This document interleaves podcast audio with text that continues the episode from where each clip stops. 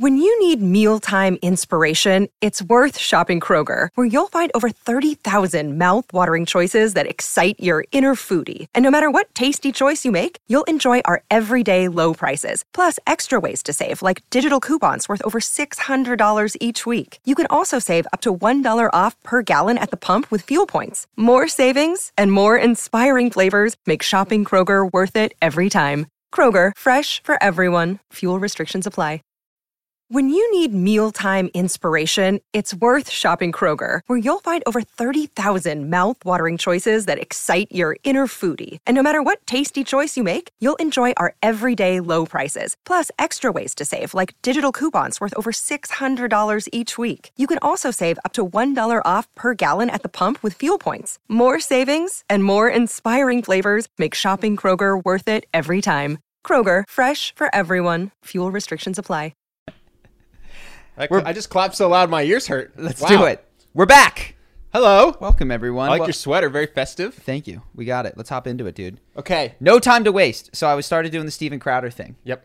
and I mentioned this to you, but Hmm. it was very difficult last week when I was making this Steven Crowder thing because I was doing it on his Change My Mind segment. Mm-hmm. And so I would type in, for instance, he's got one that is Rape Culture is a Myth, Change My Mind. And I knew that there was a clip from that that I wanted to grab where he does something. I forget if it was good or bad in this particular moment. So I type into YouTube, Rape Culture is a Myth, Change My Mind, which is the exact title. And you can look it up yourself. It comes in anywhere around six or seven on the ranked list of things. And above it are videos that have a few thousand views. Right. Uh, so it's not like it's being beat out no. by the New York Times. No, his video has 11 million views or something. This one, I forget exactly what it is, and it's number six or seven. It's got it's in the green upvote percentage, and above it is all of these videos that have a few thousand views, pretty high dislike ratio, which you don't necessarily need to go off, but a title that is inarguably less Not precise than the one that I typed in. Yeah. And I swear it felt like I was back in the days of Alta Vista, where you're on a search engine and you're just going to the second and the third page looking for that thing that you want. Yeah. Yeah. Well, you weren't. You were more like in China. Yeah. It was le- It was less a search engine mistake than it was censorship. it was crazy because I'm so used to treating Google as the one-stop shop. It's Oh, yeah. it's one, two, or three every time, and increasingly it's that knowledge panel that makes it so you don't even have to click a link. The answer's right there for you, and it scared me. It it scared me. It's how much I trust Google and how much uh, implicit credence I give the first thing that comes up, and how clearly I was obviously searching for this Steven Crowder thing, and it said, "No, you would rather watch these six things. You Yeah. need this is what you need to see." And it's so obviously a political issue. I mean, Steven Crowder is makes no bones about being a political commentary person. Yeah. No, I, I I remember when Hillary Clinton was running for president and people were saying that, that Google was manipulating searches to hide the things that were controversial about her, the, the mistakes she'd made while she mm-hmm. was in office. And I gave it no credence. I went, that's crazy. And I didn't even check for myself by Googling those things. And then when you told me this, I had flashbacks to it. I went, I wonder if Google really was hiding the bad things about her while she was running for president. I, di- I remember we actually met the son of the guy who did that research, and he told us this, and I was like, "You're just trying to gas up your dad, you know? like Yeah, this is crazy. This, This is, is absurd. insane. Why would Google? Why would Google involve itself in A honestly, presidential campaign. in something really as petty as a as a presidential campaign? This happens every four years. Google hopefully outlives any particular. Yeah. uh, I've candidate. changed my mind. I've I'm- changed my I'm mind. not sure that that Google's so nonpartisan.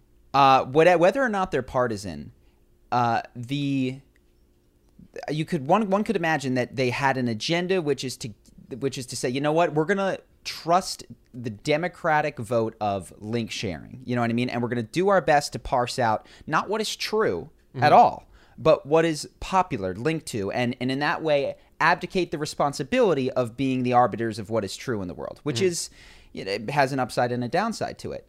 That's clearly not what they have done it in this particular example, and I don't expect it to stop here. Because why Yeah. would it? Why would it stop with uh, just vaccines, where you're no longer allowed to clearly rank things on Facebook that say that vaccines cause autism? You know, why stop there? Why not go to other things that you think are patently untrue? And it's terrifying. it's uh, I I just at this point accept that I can't know the truth about anything. Yeah.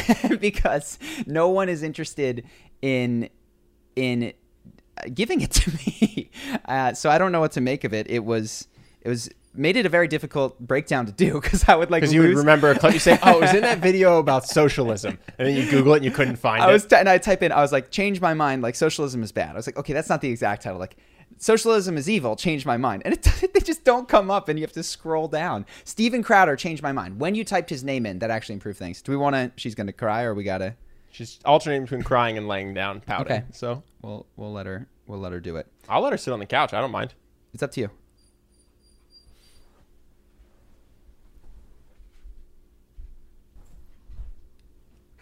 Got her. We'll see. We're back. The dog the dog was having a hard time.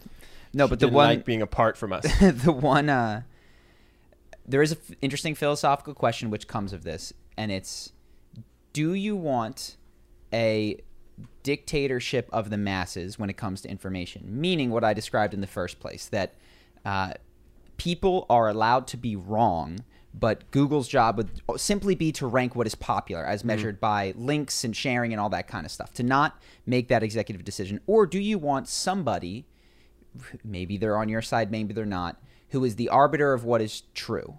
And I think you prefer a dictatorship of the masses. Well, I don't know because that's easily manipulated. You just Uh, buy sure. links. Sure. That, like that's why they stopped doing that. It's because they went, oh, a bunch of people are That's just not- purchasing. No, no, that's not why they stopped. They did. That's why they de-weighted uh, links, and now they have like a complex algorithm. So yeah, but but the point is not that one should use links. The point is that one tries to create a complex algorithm that rather than weighing in on what is true, simply says this is where the consensus stands as best we're able to suss out. And of course people are going to try to game that all the time. Yeah. But they're not saying, look, if if the consensus today is that vaccines cause autism, that's what's 1, 2 and 3. If 10 years from now it's something else, we're, we're going to switch. It's not based on any particular research that we in this organization have done and that we feel is important to make sure that everyone agrees with, even if we determine that what is popular is bad or wrong. And I think, I don't think you want a group of people at the top that are making those sort of intellectual elite decisions for the rest, but I don't, I don't know. Sure, I put no thought into this, so I don't have an opinion on it. Got it. All right, cool. What do you got? Completely different, but I think it's gonna, it hyped me up. Justin, can you pull up those links I sent you? Yes. So I saw this from Tim Ferriss. This first one here. I don't know if you want to watch it. This dude is completely blind, and he is a better skateboarder than I was, with full sight and a year of practice. He's insanely good. And I saw this and I went, "Wow! Anytime I've ever made an excuse that I can't do something, I'm just a chump." Because this guy is doing what everyone would have said is impossible. He's doing Ha- kick flips. He's grinding. He can't see. I can only imagine the perseverance. How did he learn? I wonder. Was do you, do you happen to know if he was blind from birth or if he I don't know. if he skated and then be, was blinded? I don't know. I think either way, what my takeaway was was the power of just thinking you can do something and then putting a ton of effort into it mm-hmm. is underrated. Have you seen the guy who uses echolocation who's blind? Dude, look at this guy. Look look at this next video. I don't know if you've seen this. This guy has no legs. And he's a professional Tony Hawk sponsored skateboarder. just absolutely insane. So yeah, this guy again, no legs. He's doing kick flips. He's on a half pipe. He grinds rails. Seems deadly. He doesn't use gloves or a helmet, which yeah, yeah, that is would- completely insane. It's one thing when you bang your shin. It's another thing when you land on your fingers. So yeah, this got me hyped. I was watching this and I thought to myself, I can do anything, which obviously has limits. My NBA dreams are not occurring, but yeah, that to me was a reminder that most people's beliefs that hold them back are false beliefs. That we have these limiting beliefs where you go, "Oh, I can't do this. I don't have legs," and he goes, "No, I'm pretty sure I could be a Tony Hawk sponsored professional skateboarder." I've been struggling with this because uh, we were I was reviewing a script that somebody submitted that Yep. was on Conor McGregor, and it's on his confidence. And one of the points that they make is is I believe it's they call it Pygmalion confidence, which is this idea that you only feed your brain positive things, no no room for self doubt, for the exact reasons that you're saying. Because Yep. oftentimes you can you can achieve far more than anyone thought possible. But I feel like, and I don't know exactly where the line is. Clearly, you want to interact with reality in some ways. Yep. So I don't know what that means, but if Conor McGregor goes in and tries to wrestle Khabib and thinks that because he's so amazing, he's only fed himself positive thoughts for that, it, that after six months of wrestling training, he's going to beat an undefeated greatest Yeah. wrestler of all time, he gets stomped for four rounds. Well, so let's do Conor. Let's Yeah. do Conor. So Conor's who the video is on. He starts out. He's on food stamps. Yeah. and he's a nobody. He's broke, and no one knows him. And he goes, "I'm going to be in the UFC. I'm 100 percent positive." Yeah. And then he puts the work in to outwork anyone else who wants to be in the UFC, which I think is important. but I also let's let's just correct because he didn't outwork. I'm sure there are people that worked Well, harder. wait, wait. him. And he works smart. He trains Mm-hmm. intelligently, right? So those are his, his three things. He's putting a ton of time into the gym, a lot more when he was on the come up, actually, than he does now. And he's training intelligently. He's not just, oh, I'm going to become a fighter by swimming. You know what I mean? He's got professional coaches, but he thinks he's going to be in the UFC. He doesn't at that point say he's going to be a champ, but he's just like, I'm going to be in the UFC. And he does it. He gets to the UFC. And then the same thing, right? He says, I'm going to be a champ while simultaneously working really hard and having a good coach. And then eventually his positive talk runs out, right? He goes, I'm going to be the best boxer in the world. Mm-hmm. Reality wins, right? Floyd Mayweather is a better boxer. But it got Conor $100 million into the UFC, into the champion. So I do think, actually, even though there are limits to it, 99.99% of people, including Conor, are very well served by raising Do you know? up. Do you know what I'm going to say though? What? Survivor bias. Do you know how many interviews of pimple faced kids there are out there who work hard and work smart? Yeah, yeah, but you know the study where the amount of rock stars that make it who think that they're destined to or that God is on their Yeah. side is disproportionate. There's a power to belief, even if it Yes. doesn't guarantee success. So, I'm not saying that if you're blind, you can definitely be a skateboarder. What I'm saying is to think that it is impossible is to your detriment in most cases. I would question that. What I think we can agree on is that the only way to achieve that is Yeah. with that belief. That's Yeah, yeah. the only way to get there. But let's pretend that you're 19 years old, you live in Dublin or anywhere else, you're not good at MMA. You can go study to be an electrician and perform, you know, or you can dedicate yourself for five or six years to getting punched in the head and trying to do the same to other people. What should the average person do? There's only one Conor McGregor, Yeah, and yeah. there's hundreds, if not thousands, of other people.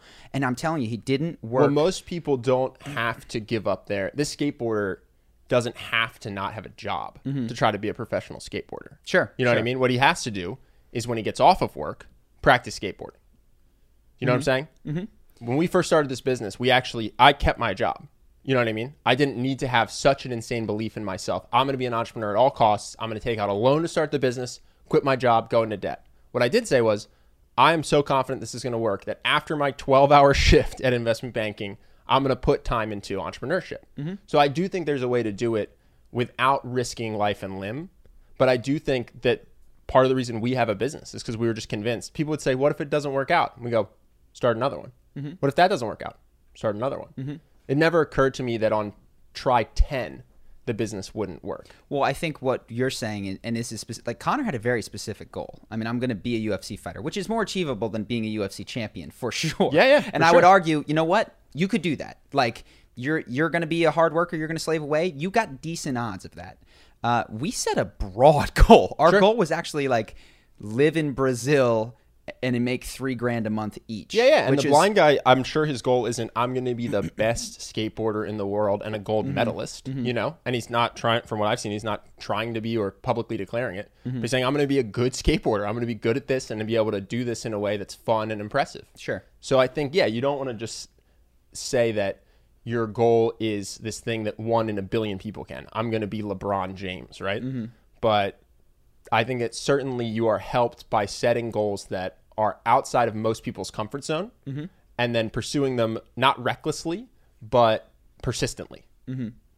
And that's, I mean, I agree very much with what you said. Of course, the devil's in the details of where, where one defines reckless, Mm-hmm. right? I mean, certainly stepping into an octagon is a reckless act for everyone who does it, right? Uh, and persistently, at what point does one, should one quit? I totally agree with Well, you. the other thing is you can pivot without quitting, which I mm-hmm. think is important. You know what I mean? Harder, harder in this specific example with Conor, but for us, for instance, I want to be an entrepreneur. Charisma on Command did not have to work for me to be an entrepreneur. Yes. You know, in fact, it's our third business. We started out teaching people mm-hmm. parkour. yeah, yeah. So I think there is a way. The most important thing is just to, at the end of the day say like, what is your goal? Is your goal really to sell parkour DVDs, or is it to do something you think is interesting, or is it to be your own boss, or is it just to work remotely? I think getting clear, or is it multiple? You know, you can have a high goal, but always checking back in on why am I doing this, Mm-hmm. I think is important. Yeah. So one thing that might tie this together that Scott Adams talks about is systems over goals. And his general point is in any given endeavor, you cannot guarantee success. The only thing that you have uh, a large quantity of control over is the skill that you take after putting in the effort. So whether or not our business worked, we learned how to start a website. You know, I learned how to market a, a blog. Uh, these are things that even if I didn't become an entrepreneur, perhaps I could go to Google and be like, "Let me on your content marketing team" or some other company that I liked. So what he advises, and I think maybe what anyone can do to play in the um, high return, low risk field is pick things that are systematic like that. Uh, so if you're if you're saying uh, take Conor McGregor for instance, you know if he views his fight against Khabib not just out of as a fight against Khabib, but goes what's going to make me a better MMA fighter, maybe it is worth it for him to invest all that time into wrestling. Yeah. But if he's singularly being like, no, I'm going to out wrestle this guy and then go back to stand up fighting six months from now, probably not the best way to train for him. Uh, who do you think is going to win, him or Cowboy? Well, I think uh, probably Conor. yeah, I don't think Conor's ever been knocked out. Right? He's he loses by submission. he's gotten knocked around and then he gave up his neck to Nate. But yeah, That's fair. Nate did box him up. I don't know. Cowboy's just really good at getting knocked out. yeah, You know what I mean? I love Cowboy. I've been a big Cowboy fan. I've been hoping he would retire for years. Mm-hmm. So I haven't. They've had no press.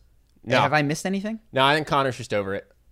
So He doesn't the- want to do it. I want to make a video on him, but I'm so tentative to make any call because one of two things is possible. One, he is so dedicated to his craft right now that he's like, I'm not showing up for a single press conference. Yeah. Two, he has so much money and doesn't care about anything except promoting Proper 12 that he's putting in half time at the gym and no time Oh, in- neither. on the press circuit. Neither. Press just isn't fun. Mm-hmm. I think it's number three, which is I'm still going to be the biggest draw. Oh, it's not going to be a record-breaking pay-per-view. Well, the UFC still needs me. Yeah. This is you. This is your life to some degree, right?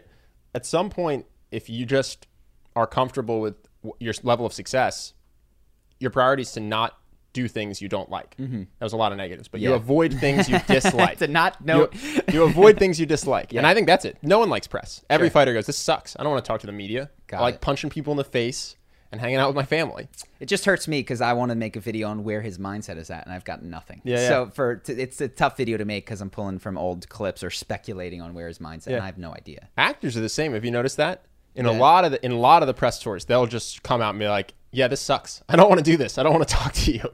They say it in jokes. It's like, "How you going?" It's like, "It's my ninth interview of the day.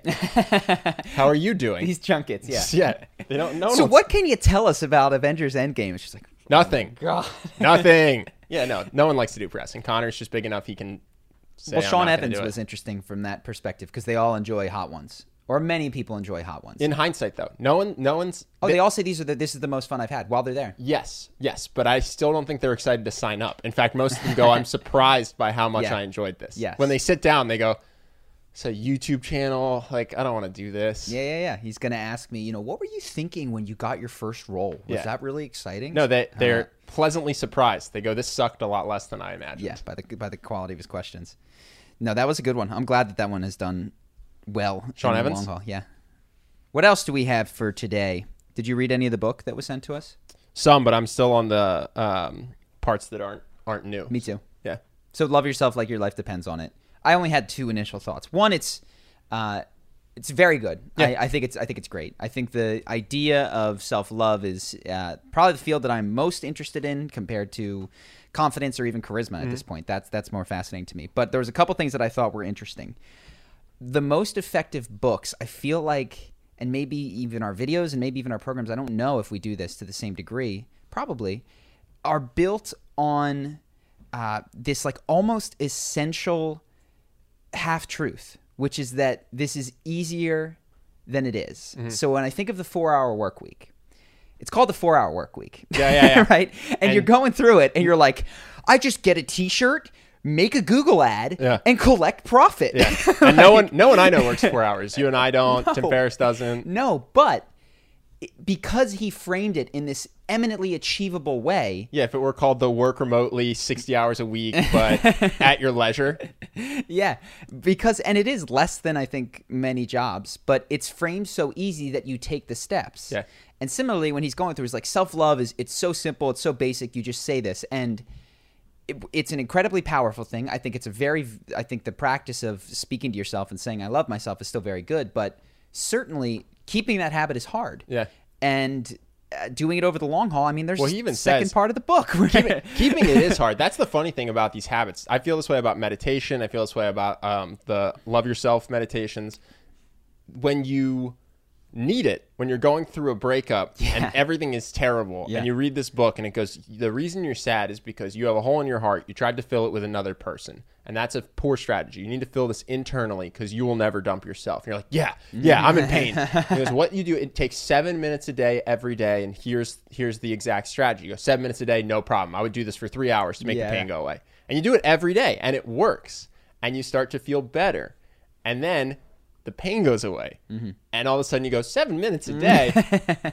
I don't think I have to do it today. And it stops. Yeah. And so you don't have you don't have any health built up basically for when the next blow comes. Yeah. So it's weird because you could prevent the devastation if you kept the practice up, but that's so hard to remember when you feel okay. the uh, the book it's really interesting there's this book that i've reading it's called a master's secret whispers and it's framed as a dialogue between the master the zen master guy Yeah, yeah. and the student and the student asks essentially the question of like why do i you know oh, i start and i give up like why do i do that and he says as much it's like you're just running from pain what Yeah. you need to learn when this is hard is to shun not sh- I, I don't think he says shun but to release happiness in the same way Yeah. like what you want is you don't uh, you don't actually want freedom from the cycle you just want freedom from the downside Sure.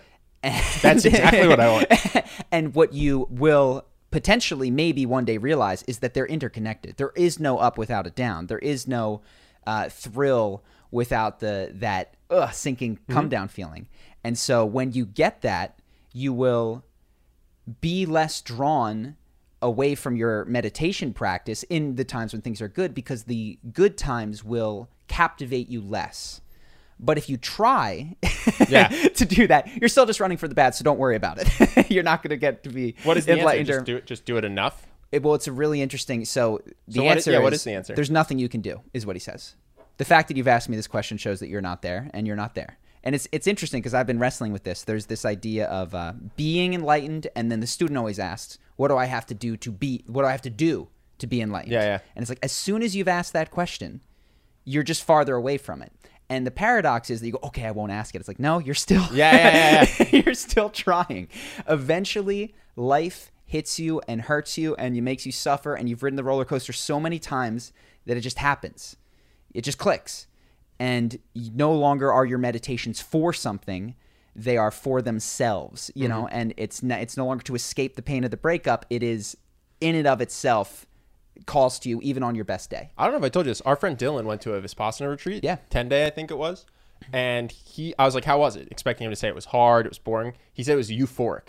Wow. It was 10 days, no speaking, meditating every single day. And he said it was very quickly euphoria, which I thought was interesting. Good for him. I sense that I'd struggle tremendously. well, he's been meditating for years. He Yeah. didn't just hop in. yeah. No, he's he's uh he's been doing all that stuff. He's the guy that runs Mindbloom. We've talked about Mindbloom. How do, have you the- continued to do it? I've done two sessions, and I'm Okay. going to do my third this week. Got it. I've I've burned through all four. Nice.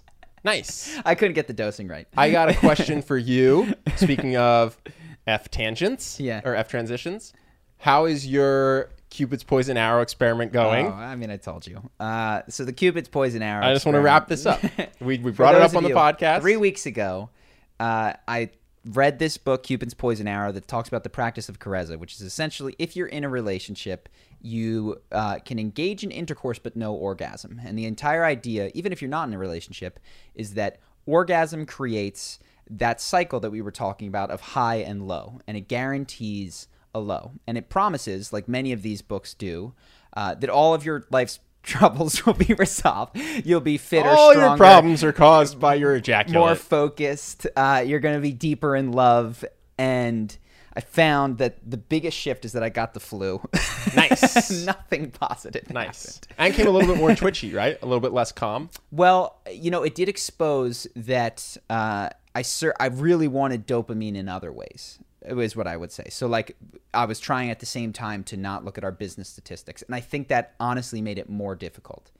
Uh, And then the one thing, I mean, we stopped the girl that I was dating, and and, and the next day she said, "I love you three times more than I have the last three weeks."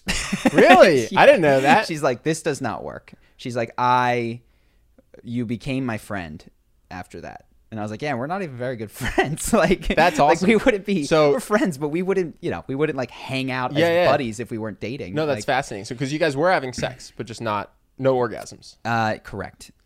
and she said that that lack because the book says that the lack of orgasms brings a couple closer She said, "I love you." Essentially, one third as much when you were not orgasming. yeah.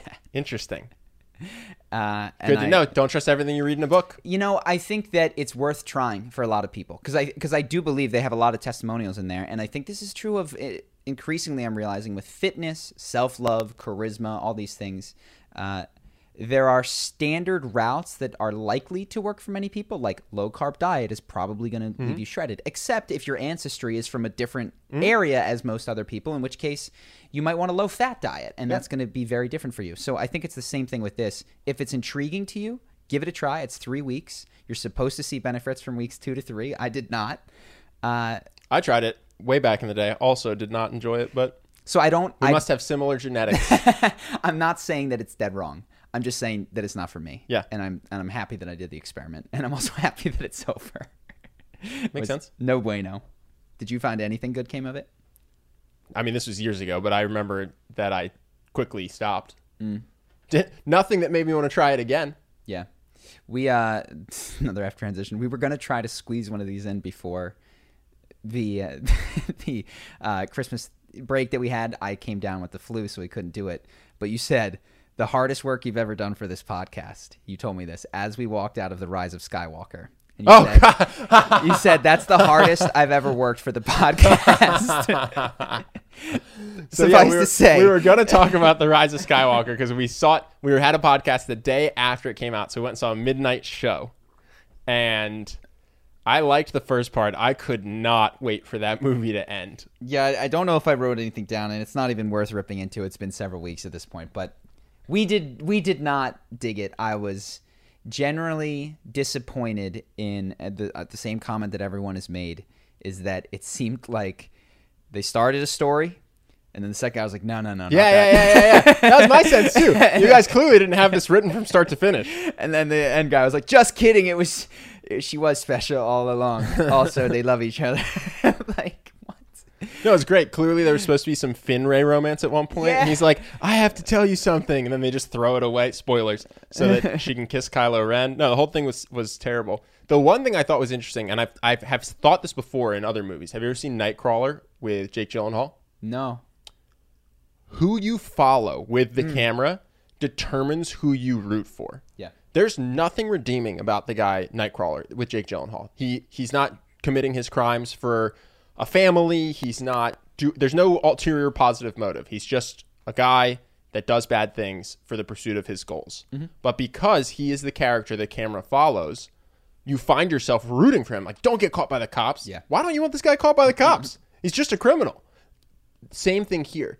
They they follow these rebels who are very ends justifies the means because they go to these random planets, they hijack cars, they blow stuff up, they kill tons of stormtroopers, and the whole time you're just like, "Yeah, that was great. Woo! Oh, I'm so happy they stole that car from those Yeah. innocent people." If you just had the camera following other people, these could clearly be horrible antagonists, terrorists, thieves. You know what I mean? and so that's what I think is so interesting about these movies, to me at least. Yeah. Well, they they almost in the first movie I was like they're going to do it. When Finn walks out and he's got the blood on his stormtrooper thing, like they're going to humanize them. Yep. We're going to recognize that there's been people in here for all these movies. It's going to be amazing. Yeah, you're Nope. gonna. It's gonna be tragic. The death of all these these He just starts stormtroopers. ripping through. Sc- Yeehaw! Like, He starts killing his own brothers. Like they're they're you, Finn. Maybe they're one Yeah. horrible experience away from waking out of their trance. exactly. Nope. But no, just in general, I think that's into an interesting look into the into the human psyche, and it kind of ties to that truism of uh, you can't hate anyone if you fully understand them, Mm-hmm. right? Anyone you feel anger towards or hatred towards, if you understood their childhood trauma or what happened to them that day. Yeah. My friend had an experience like this at Date with Destiny. Some guy was kind of rude. To, I'll give you the short version. Some guy was kind of rude to him. He thought, man, what, what a jerk. Three days later, there's the part where Tony says, "Is anyone here suicidal?" and the guy very begrudgingly, he's he's arms crossed, hood up, like clearly he's not doing it for attention, just like and stands up. They've been sitting next to each other the whole event. And my friend goes, "Wow, I thought this guy was a jerk because he said a couple things, but really he just didn't have the mental energy to think about me because he's trying to not kill himself. Mm-hmm. He's here fighting the urge to just end it all. Mm-hmm. And it's, it's just another, you know, the things we just love the people we know and understand, and we have less tolerance for the people we don't know. Yeah. You know what I mean? I mean, I wonder if that just comes back to the the way in which we experience life, which is we are the cameramen of our own. That's what I'm saying. That's exactly what I'm oh, saying. Of course, he's a good guy. I've been following him around for over thirty years. That's exactly what I'm saying. completely everything he's done is justified, and those other people on the road they cut him off. Yeah. You know, like- no, you justify yourself. This is the best part is if you in LA ha- find anyone who is a pedestrian and a driver because normally when they're walking they get pissed when cars try to go and they say you should stop and then when they're driving they get pissed that pedestrians are in their way because they think they should go Yeah. and it's again yeah it's it, just the idea this is my ketamine takeaway of, of more empathy for other people yeah and star wars reminded me of that Just Mm-hmm. goes, whatever always- perspective you have whatever camera you're following that's who you think the like. good guys are Yeah. yeah The one that I love from LA is, and I've the same day I've probably been on both sides of this. Is you're waiting in line for an exit and people are blowing past you, cutting in, and you're like, those mother. Yeah yeah And then later in the day, you're in that lane, and you're like, "Woohoo!" Yeah, yeah, Like, yeah. Make a great time, squeeze it in at the last moment. Yep. And you're like, "Wait a second, I I thought something about those type of people. I can't remember what it was. No, yeah, Done. different different standards for different people. Sure, sure. Anything else that you had written down in the last week and a half? Oh man, I have so many notes from Star Wars, but we won't beat that to death. No. I was taking notes the whole time. Every time I was frustrated, I just went, "Going to talk about this on the podcast." Yeah. There's one thing I thought was kind of interesting. The news itself isn't interesting, but I thought maybe it could lead to an interesting discussion, which is there is a French company whose the a couple of high-ranking people were recently indicted. I don't know what the criminal charges will be, but they were found guilty of creating a corporate culture so toxic that 35 employees killed themselves. And they they were uh, basically they're going to get arrested or they're going to face punishment for this. And I thought that was interesting because the problem is one that from the outside is avoidable, which is your you hate your job so much that you're going to kill yourself. You can get another job. But for these 35 people, it seemed inescapable, so much so that they killed themselves. And I don't know, I just kind of wanted to bring that up in case there's anybody listening or watching who feels like their circumstances are so terrible that they're suicidal or maybe just depressed or angry as maybe hopefully a moment to pause and remind people that it's not as inescapable as you think. If you mm-hmm. hate your relationship and you're thinking about killing yourself because your significant other is abusive, you can do everything in your power to get out. You can call the cops, you can move out, you can leave. You can like people didn't want to leave their jobs because they didn't want to not have a source of income. Yeah. So they killed themselves. I wish I could have grabbed each one of those people and just said, "Let's just try a month of mm. no income. Yeah. Let's just try one month of quit quit today. Quit today. Forget everything. You'll find food some other way, right? You'll go to family, you'll beg, you'll dance on the street. This isn't as inescapable as you think. And I just thought it was an interesting topic. I don't know if you have any thoughts on it. I, I mean, it, of course, they always do. It reminds me of the book that I'm reading, which or finished today. It's called The Soul of Money, and it talks a lot about the underlying one of the big underlying myths that makes people not give to charity, but also makes people sad, suicidal, all those other things, is the myth of scarcity.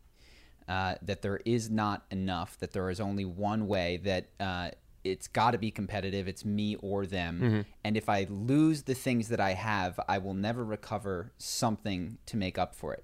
And the book is really good because we naturally compare ourselves to the people in our similar circumstances. None of my friends are losing their jobs. I'm doomed. And this woman, I mean, has been to the streets of Calcutta with Mother Teresa where people have nothing. And it really powerfully illustrates that abundance can be felt when there's no material goods around you. Yeah. Like when when food is is sparse. She has these just heartwarming stories of people giving their last loaf of bread with the belief that, oh no, like I always get enough. I always get enough. And it made me cry like six times. It was a great book. Wow. There was this one. What's it called? Uh, the Soul of Money. It's Soul of Money. It's too long by a third. You know, Mm-hmm. like uh, maybe even two thirds. Like it, if they just trimmed it down, I think it'd be better. But the one story that uh, reminded that made, did make me cry was she's got two meetings in the same day, Chicago, New York. First one's in Chicago. It's this company that had a bad spat of PR. and so they need to donate. She's the founder of the Hunger Project, and they help people with hunger. Um, get them food and teach them. There's there's a whole other story there. But she goes to the very top, the rarefied air CEO. Yeah. She's like, the air is different, legitimately at the top of this skyscraper. And we sit down. I tell him what we do. He's completely disinterested. And at the end, he reaches into a pre-printed check for fifty thousand dollars, grumbles it across the table, and ushers me out in 13 minutes. I get on an airplane. I fly back to New York, and I go to to Harlem. This is many years ago, even when Harlem was like not like a place that people hung out Yeah, all the yeah, time. yeah. It was uh, Bad Harlem. uh, not even bad, just like l- low income. And she goes and they're in a basement in Harlem, and it's a bunch of community members, and she starts talking about you know these people in in India who have have nothing, and she says, you know, if if you can give, give. And the one woman in the back stands up and says, uh, money has never been like a river into my life. It's been a trickle at best. But whenever it comes in, I try to share what I have. So I'd like to give you. And she pulls out, you know, fives, tens. She's like, this is my $50 for that I was going to spend on food. Uh, but these people need it more. And then I'm going to cry. Everybody in the room gives money. Like, uh, and they go in and they fish out and they ask their friends and it's ones, it's twos. And she says she got, you know, 350 bucks from them. And it was better than the 50. And so the story actually has a coda. So the next day, she says, I can't take this guy's money, even though it could make a huge difference. And she writes a letter, sends back the check to the guy, and says, you know, find an organization that you genuinely care about to do this, and thinks nothing of it. 10 or so years later, she gets a letter from him. He says, Hey, you might not remember me. I've since retired from this job, uh, and I've been reviewing my career, and only one day stands out in my mind, and that was when I got your letter. And it and it blew my world open because you weren't playing by the rules that everybody else played by. You didn't want uh, money at any cost. It wasn't, you know, every dollar wasn't the same to you. It mattered where it came from. And uh, I've thought about it. It's impacted me, and I'd like to to try to make amends for what I did. And then he wrote her a check for much, much more. She didn't say how much than she had originally gotten.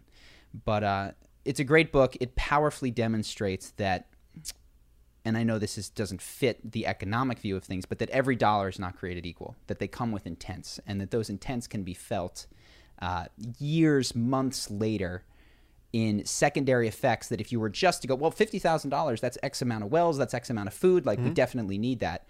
Uh, or if you're in a business, you go, well, he's offering that money, even though he technically can't afford that thing that he's going to buy. Like a dollar's a dollar, and he said he wants to give it to me. Uh, she she powerfully with anec- anecdotes illustrates that uh, you can get more. There is enough. There is abundance, and if you take less today, share more today, it comes back. Uh, so it's it's it's a cool book. It definitely inspired me to uh, to think differently about the way that I have given Donated? money in the past. Yeah. Yeah, because I've I've just written big numbers, Yeah, and not been, you know, I, I feel like I, I need to participate. I'm doing this from a philosophically rational point of view. That's exactly where it's been. It's like you know, if I do this, I'm I'm whatever morally clear. Like this is this is guilt money. I'm not greedy. Yes, exactly. So check it out. It's a good book. I recommend it. Cool. What were you saying before that that reminded me of that? You were saying of the people who killed themselves. The people who killed themselves, yeah. So this is a tangent related to that. I don't know if you have anything else. Mm-hmm. Well, no, I mean that. Well, that that story just made me. Uh, it's this book was good because it really it, it shows you some of the poorest of the poor and it disrupts the scarcity mindset, right? Which is if yeah, which is I need this job so badly that rather than quit, I'll just kill myself. And it's almost like if these people had had an ability to interact or to become conscious of the poorest people in India, they wouldn't have killed themselves. Yeah. They would have seen the, the rich possibilities that life has, even when you don't have a lot. And like, not only would might they have lived, they they might have opened up in, in other ways. So yeah, that's why I wanted to bring it up. Yeah. Just if anyone's listening or watching and is in a down spot, to it's less inescapable than you may imagine. Kind of related. I think this is more of a interesting political philosophical discussion. The reason that this culture for this company was so terrible is actually not because workers don't have rights in France. It's because they have so many rights. Hmm. And so you can't fire someone because if you fire them, apparently there's just an exorbitant amount of severance. So the reason, and this is not justifying what they did, what they did is terrible, but the reason they did it was because they were hoping people would quit because if you quit, you don't get your severance. Ah. So they're saying this is so punitive to fire these people that we'll just try to create a culture that makes them leave voluntarily. And I think that's an interesting thing to think about because a lot of times I see people critiquing the current system where of the US saying we should change this, we should be more libertarian, we should be more socialist, whatever it is, you know, both sides. And I think people should maybe just recognize that these systems are complicated and there's a lot of second and third order effects to the changes you want. So public health care for everyone. I, I'm totally game in theory. What does that mean? One hospital per city? What will the quality of the healthcare be, et cetera? And I don't want to dwell on it, but I just think it's interesting to me, and I think maybe interesting to other people. These suicides happened because the government of France says if you fire someone, you have to give them a bunch of money, and these people incentive. Yeah. had where they went, okay, well, we're just going to try to get them to quit. And I'm not justifying what they did. I'm just pointing out that sometimes that you you don't get the results you're hoping for when you make systemic changes to governments. Interesting. Do you have any idea what the toxicity was, either you or Justin? Like, I'd be super curious. Like what they were doing. Yeah. How, I don't know. How do you get thirty? I guess it could. Well, I read, I read, so I read about, so this again, I read the comments of the article, right? So these are not the people who killed themselves, obviously, but they're people from France or from other places who dealt with this, and they say that a lot of times it'll be emotional abuse, like you suck at this, blah blah blah, or it'll just be give them no work at all. And one guy was saying, I had nothing to do for eight hours a day.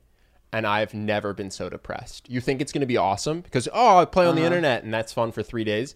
He says, when they took me from having a call, because he's customer service, a call every 10 minutes or so, to three calls a day that were 10 minutes long and then seven and a half hours of doing nothing, I've never entered into such a depression. Wow. Yeah, which I thought was interesting.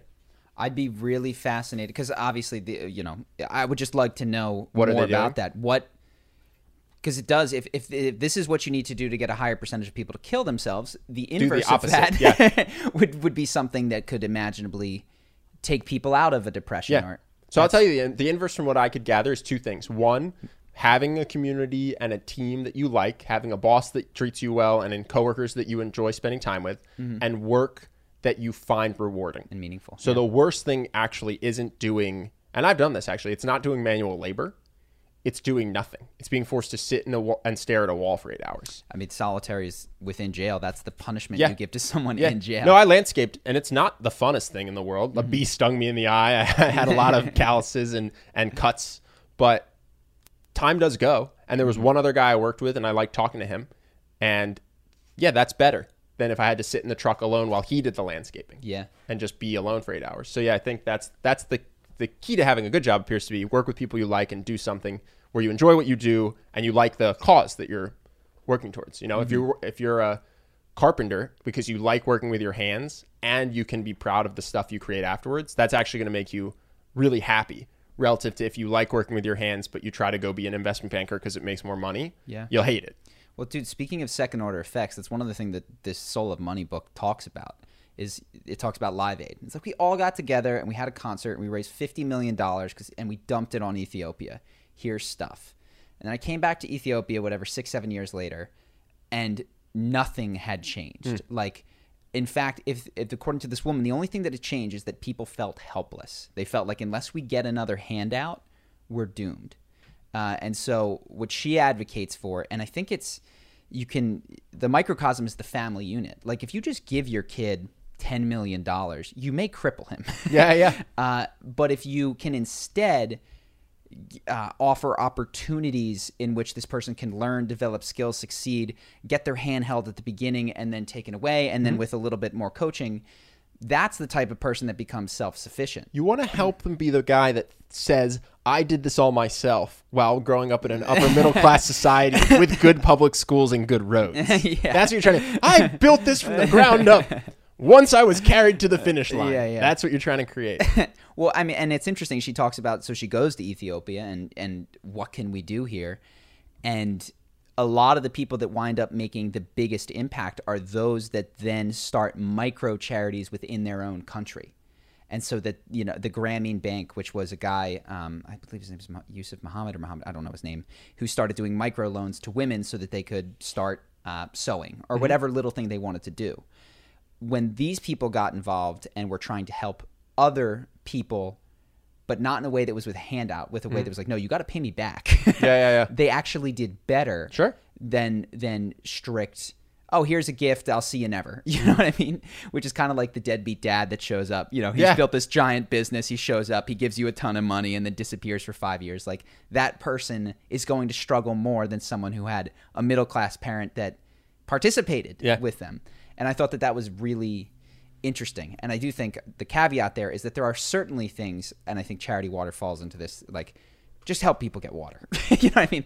Like whether or not they build the well i think that can be valuable. But if you are starving to death or don't have oxygen or water or something Mm-hmm. like that uh, keeping you alive can be can be a valuable thing to do. Well, they said that one of the most beneficial charities per dollar is a charity that cures parasites. Yep. Because it doesn't fix your hunger. It Mm-hmm. doesn't give you money. But what it does, which I have never thought of, is when you're a kid in school in Africa and you get a parasite that takes you out for a couple months, you're behind forever. Mm-hmm. Basically, you fall behind that year and then your grades aren't good, you have to get held back or you're behind the next year and they said that that by just giving people these quick cures that we have in America 30 cent pills yeah. for that make the parasites die so the kid can stay in school that has a tremendous trickle down effect in his life mm-hmm. which is interesting. Because you're just enabling him to learn and function. So yeah. curing that kind of stuff taking care of the problems that that knock out your ability to basically fend for yourself or learn to fend for yourself Yeah. that's the most helpful stuff I think that's uh, William MacAskill. I think it's doing good better. It's the book on effect, effective altruism where he talks about all these different. oh i thought the book was just called effective It might be effective. I thought it was doing good better. I believe it's It William. MacAskill. I, I I don't. Rem- it's been a year plus since I've read it. But yeah, no that that's struck me as well. Yeah. Just like ah, interesting. Like enabling people to help themselves, and then of course this is the difficulty of being a parent, which is. When do I step in and bail this kid out, and Yeah. when do I, you know, you know what happened? To, you know what kind of happened to me? I got mono. I don't know if you know this. I got mono in high school, and they give you. They say, "Here's the curriculum. Teach yourself." But Yeah. I had mono. I was completely couch ridden, Yeah. right? So I get back, and you know, I, I managed to catch up in every subject except for physics. And in physics, I take a test. I, I was an A student. I take a test and I fail it. I think just straight up F it. And the teacher goes, "Listen, I get it. You tried to teach yourself for a month about these complicated things. I'm going to give you a retest, different questions, but same concepts." a week later. Okay, It's like, okay, cool, yeah, I got this. I stay after school because I still have to do my regular class. Take it again, C C something like C minus. and I only ever gotten A's. And she just pulls me aside. She goes, listen, I've had health issues. I'm just gonna you get a zero out of zero on this. It's not gonna affect your grade. Just start attending class again and learn from me because you uh-huh. clearly can't teach yourself Yeah, physics. yeah, yeah. So yeah, I had a similar thing. If I had had a less understanding teacher, that was my senior year, so I was probably already in college. But you could imagine that happens your sophomore or junior year, Yeah. less understanding teacher. I would have been screwed. I could not possibly teach myself that stuff for some reason. And well, then it's tough. And then you hear these stories, and I believe them of teachers who go super hard on people. Who uh, the hardest teacher they ever had, who doesn't take it, they get sick, and they say no work anyway. Oh yeah, but I was a nerd, dude. I was sitting. I was sitting at the front of the class taking note. Like, Oh, I'm not saying that that I believe you when you say that was appropriate for you. The the difficult. oh yeah, I'm saying I think she. The reason she did that is because prior to that I had aced everything and was a loser. Yeah, I was yeah, just yeah, sitting there in the front with glasses and big eyes, excited about physics. So I think she's like, yeah, I don't need to tough love this kid. Yeah, that's the difficult question, and I think you can be in. You can have the same situation with two different people with two different backgrounds. You go, no, this one needs to like be told to buckle down, and Yeah. this one needs a break, and that's I think what's tough about not just charity but being a parent. Parenting, well. dude, parenting's so hard. I've not been a parent, but the older I get, the more I realize it's so hard. Well, what you do for like for me, my parents gave me such a long leash because I was like, I'm going to sleep at Ben's. We're going to go play Risk, and we would stay up all night and play, Play Risk. risk. Yeah.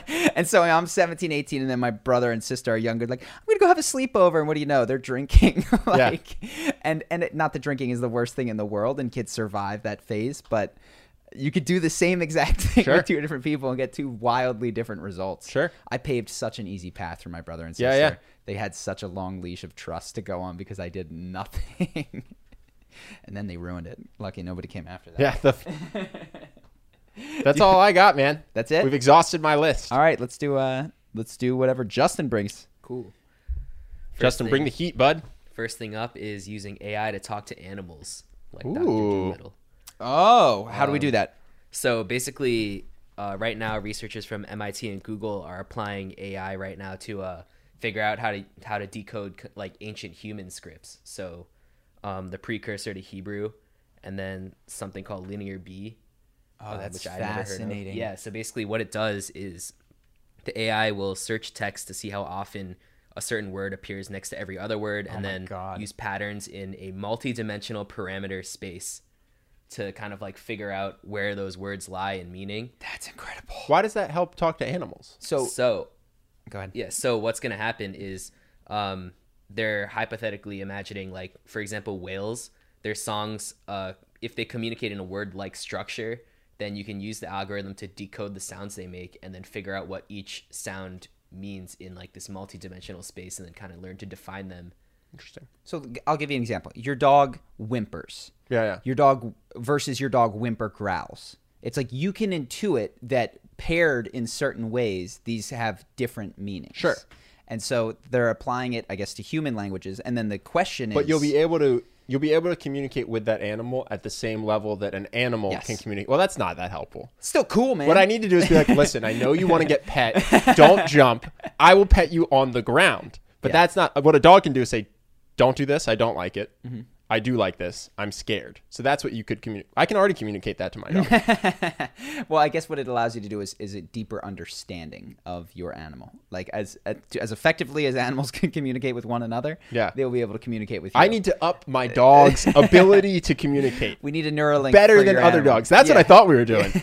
Listen, it's a podcast. It's going to end at three. We're going to go for a real long walk. I just need you to calm down. Shut up for 45 That's what I need. That's what I need. Yeah, I don't think that's coming. I think that's fascinating because I don't know. Have you? What was that? The Benedict Cumberbatch movie where they they crack the. Do you know what I'm talking about? The Imitation Game, where he builds this oh, giant Oh, yeah, one yeah. of the, pre, the, like the that one. giant first computers, and I don't know if it was true or just from the movie, but they got it because everything said Heil Hitler. Every single thing signed off with these phrase this phrase Heil Hitler. So they were able to be like, we know some of the letters. You know what I mean? Wow. And it was. It's how they cracked Morse code in World War II, right? not Morse code. It's how they cracked the German Enigma machine. Was like this rotating, constantly changing thing that was every day different, and they had and they would put just out the things for the day, and then by the time they would crack it, it'd be three days later. So they needed to crack it quickly, and one of the things that enabled them to do it quickly was like, we know a couple letters, you know, We know the like- H's. we know the H's, uh, and it's the same sort of idea. Yeah, it yeah. took it took a machine plus human to be like, wait a second, there's this. I wonder pattern. how much Hitler's ego cost him in that war. Because uh, how like without that, would that have changed the course of the war? I don't remember the movie. So World War II is fascinating, man. I've heard, I've heard, of, learned about it from a couple different angles. They talk. There's all these critical technological fronts. It was fought one with the code breakers, which is, um, you know, maybe that was essential. Two, the U-boats. Uh, there was no like radar sonar, so these U-boats were just destroying anything that we used to send to England. Until, and this is there's another book that I was reading. It's on innovation. Uh, the Navy had had sonar for like 30 years. They just didn't know how to put it on a boat and use it, basically. And this one guy was like, "We need to use this," and everyone's like, "No, this is a crack dream. It's never going to work."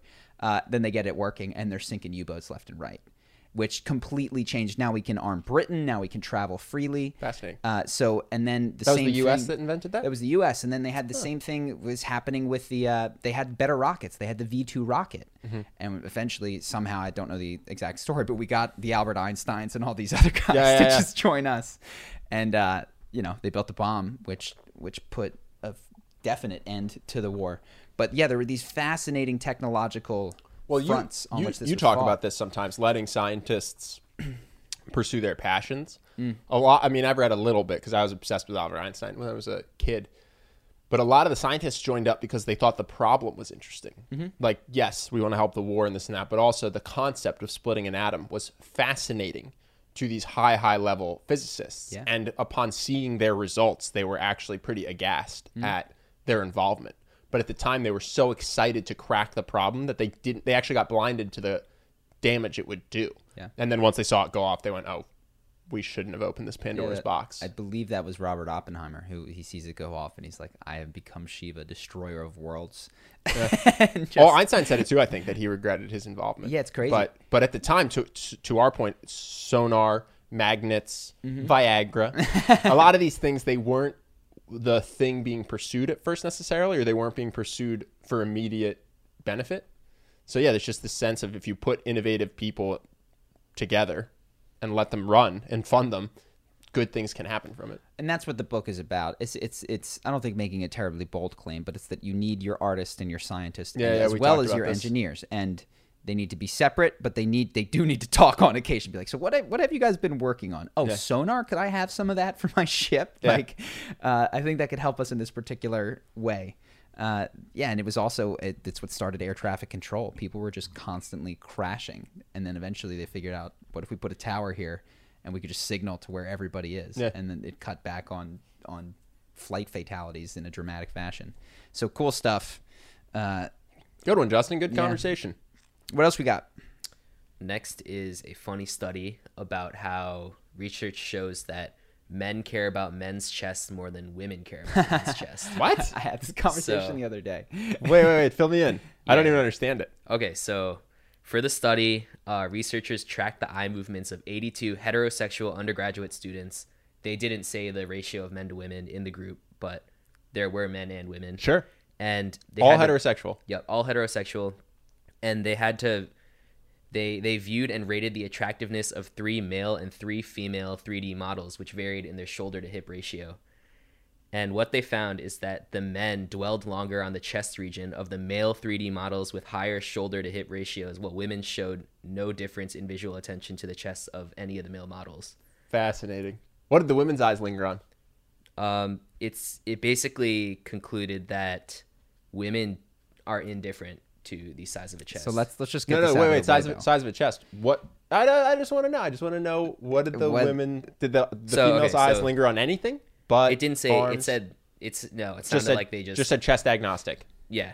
Got so it- yeah, it said that the study showed men rate men with large upper body sizes more attractive and rate women with smaller shoulders, smaller upper body more attractive, while women preferred an intermediate size of shoulders for both men and women. Eighty-four people. No, no, I know what you're gonna say. Go ahead, go ahead, Charlie. Eighty-four undergrads who it doesn't. s- Were they rating or were they just looking? They were they were rating and looking. Okay. It's just such a reach for this title. Men, women, women prefer, men prefer. It's probably undergrads at one college. it's just that these studies are insane. Yeah. Uh, we can still talk about it. It's a fun conversation anecdotally to have, and I think it's a great jumping off point. But what is like?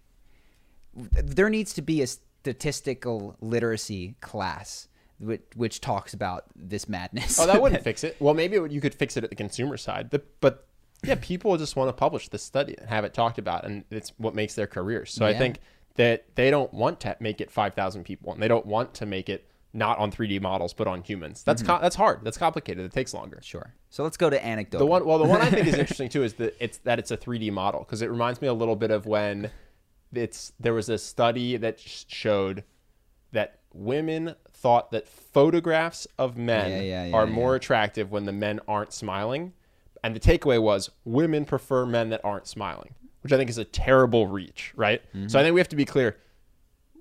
Women are agnostic to the chest size of 3D models. Eighty-four women. Are. 84 women. 84 women. Yeah. Let's get so yeah, that's this study says that 84 women It says less at than 84 college 'cause it was men. at college age are agnostic to the chest size of 3D models. Yeah. Yeah.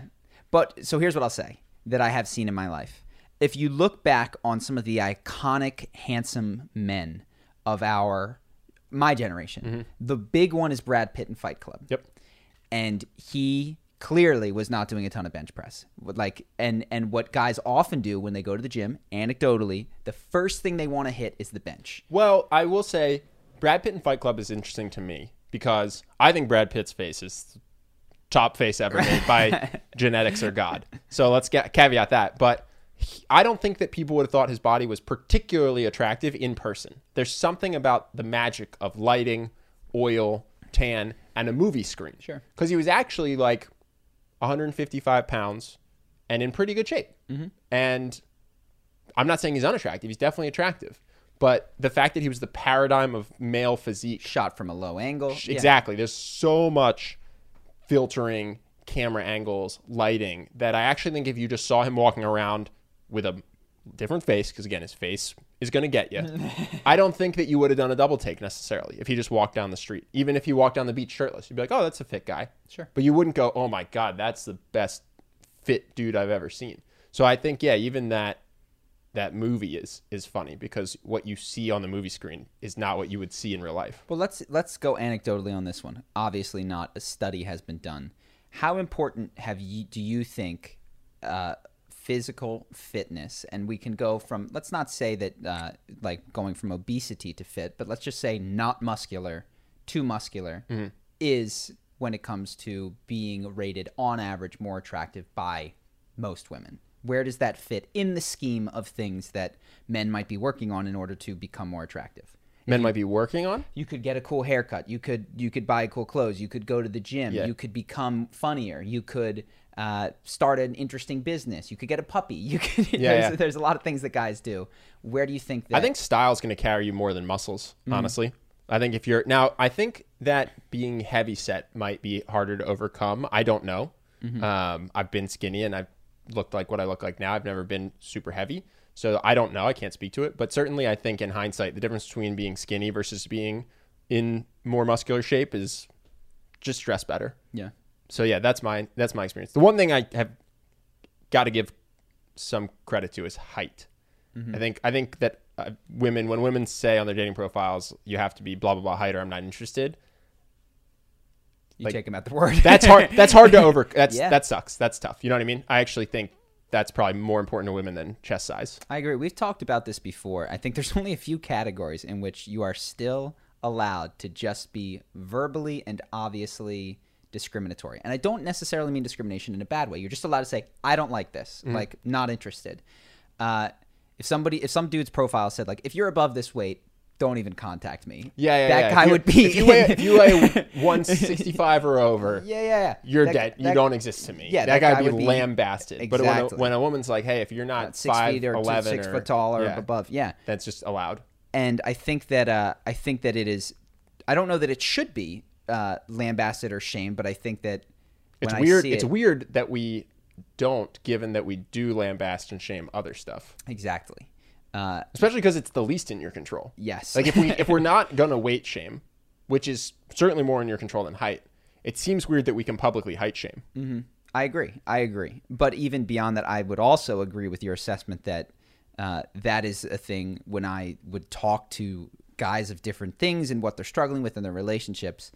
Uh, that was the one uh, that you know I've only been my height for as long as I've been through puberty, but that was the one that the shorter guys would be like, "Dude, this is hard." Yeah. and I had to take them at their word. And that doesn't mean that you're doomed. You know what I mean? No, Like- no, I know a guy. I know a guy who's a short Asian, and he has amazing fashion. He's in great shape. He's got a cool tattoo, and when he enters a bar, he definitely gets like close to, if not the same amount of attention as a taller, muscular guy does. You know, Yeah. he's he's definitely optimized himself very, very well, and he draws eyes. Mm-hmm. So it's definitely not a death knell. We're not saying that it's not overcomable. I think that one of the things where it does become more difficult, I guess it's not necessarily, but on dating apps where height is a filter where people can increasingly be like, oh, if you're not Christian, I'm not interested. Or Mm-hmm. if you're not this height, I'm not interested in. There are dating apps where they have a, a place to input height. Yeah. And I think increasingly you're going to see AI and uh, even just user generated options to completely exclude swaths of people. Yeah, yeah. Uh, and that's no, this guy only saw it at a bar. But I do remember he was like a five seven Asian, and we went out, and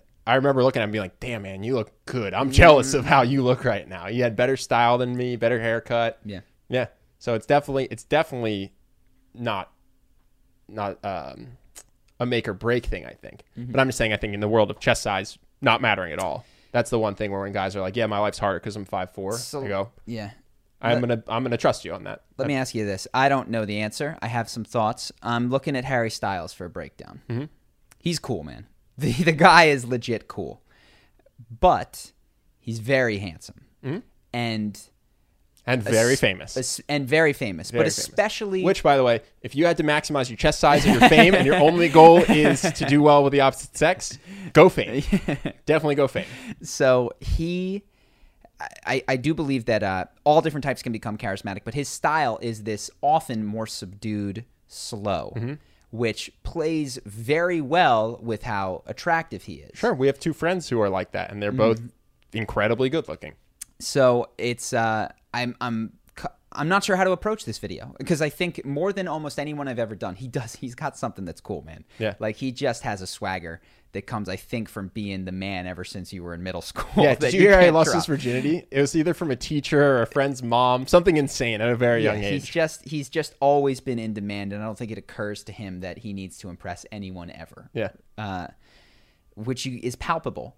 But he's also super freaking handsome, and I wonder when I put it on when I don't watch the screen, he f- sounds less charismatic than say someone who's even like a Rock or Kevin Hart, who are just big, loud, funny, cracking yeah. jokes. He's way more subdued. So how do I?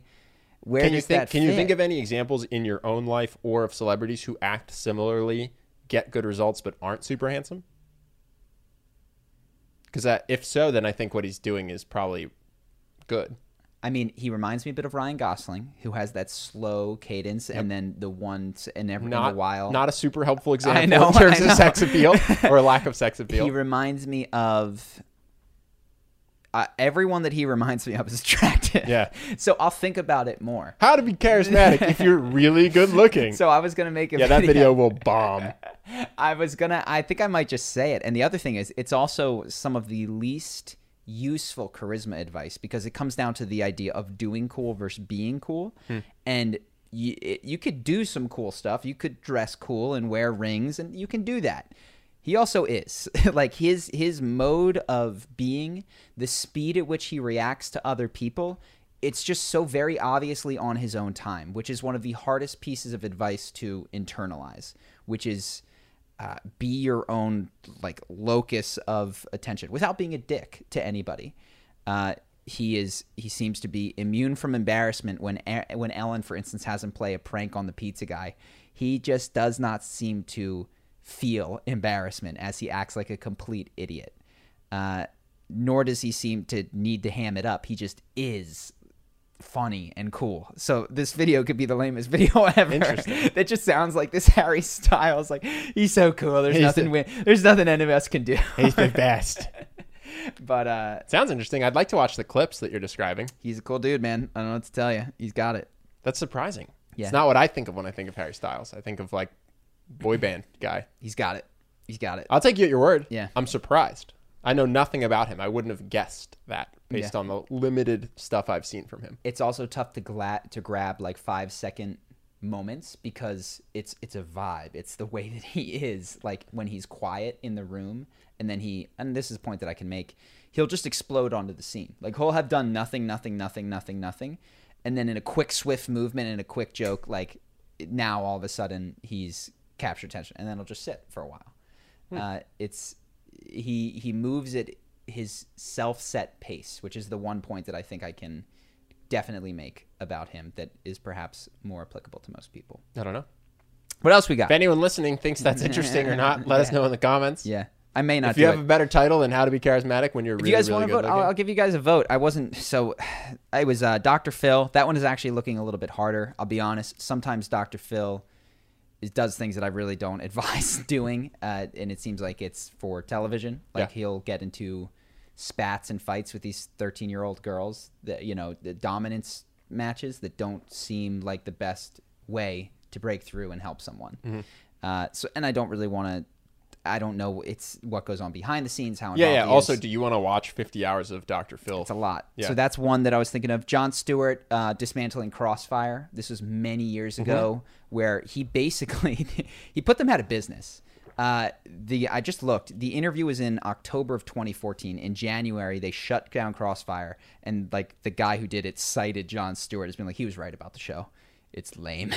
Wow. So he he just ended that. You should include that in the video if you do it. I didn't know that. Yeah. I Uh, remember the moment. I remember the clip. So it, it took like two months for them to be off the air after Jeez. that. Uh, and they came back a couple years later. So that was the one. So it was Harry, Dr. Phil, that one. Jamie Foxx was another Hmm. one. And he's just, he's genuinely just, he's, he's also got it. He's Yeah. funny, outgoing, can tell a story like crazy. So if any of those people, vote for them in the comments if you're watching the YouTube below. Or if you have know. a better idea. Yeah, let us you, know. if you have better. Or That's the- why we did Peaky Blinders. We did Peaky Blinders because people just kept commenting it and they kept getting 700 upvotes. Going, Yeah. All right, I'm going to watch this show. there must now. be something to this. there must be something to Peaky Blinders. Yeah. What else we got? Next is a fan question. Hello. Hi, fans. So the first one is from Fernanda from Brazil. Fernandinha? Is it your Fernanda? I don't think so. So she That's says, so funny. I did have a moment of like, Fernandinha. oh my God, Fernanda! I haven't spoken to you in so long. She says, I'm a doctor, but what I really wanted to be back in high school was a writer slash journalist. My parents pushed me towards medicine because my father's a doctor and because here in Brazil, job stability is very hard to achieve. They also thought that pursuing journalism would be a waste of my good grades, but for some time now, I've been writing too for science magazines and I love it. Most people around me support it and seem to think it's a cool side gig to have, but when I talk about leaving medicine to pursue a full time writing career, they seem to think I'm out of my mind. There is a prestige around the medical profession that I find to be unhealthy, especially in underdeveloped countries where people have more respect towards doctors than sometimes CEOs, for example, with huge hmm. businesses and overall more impact in the world.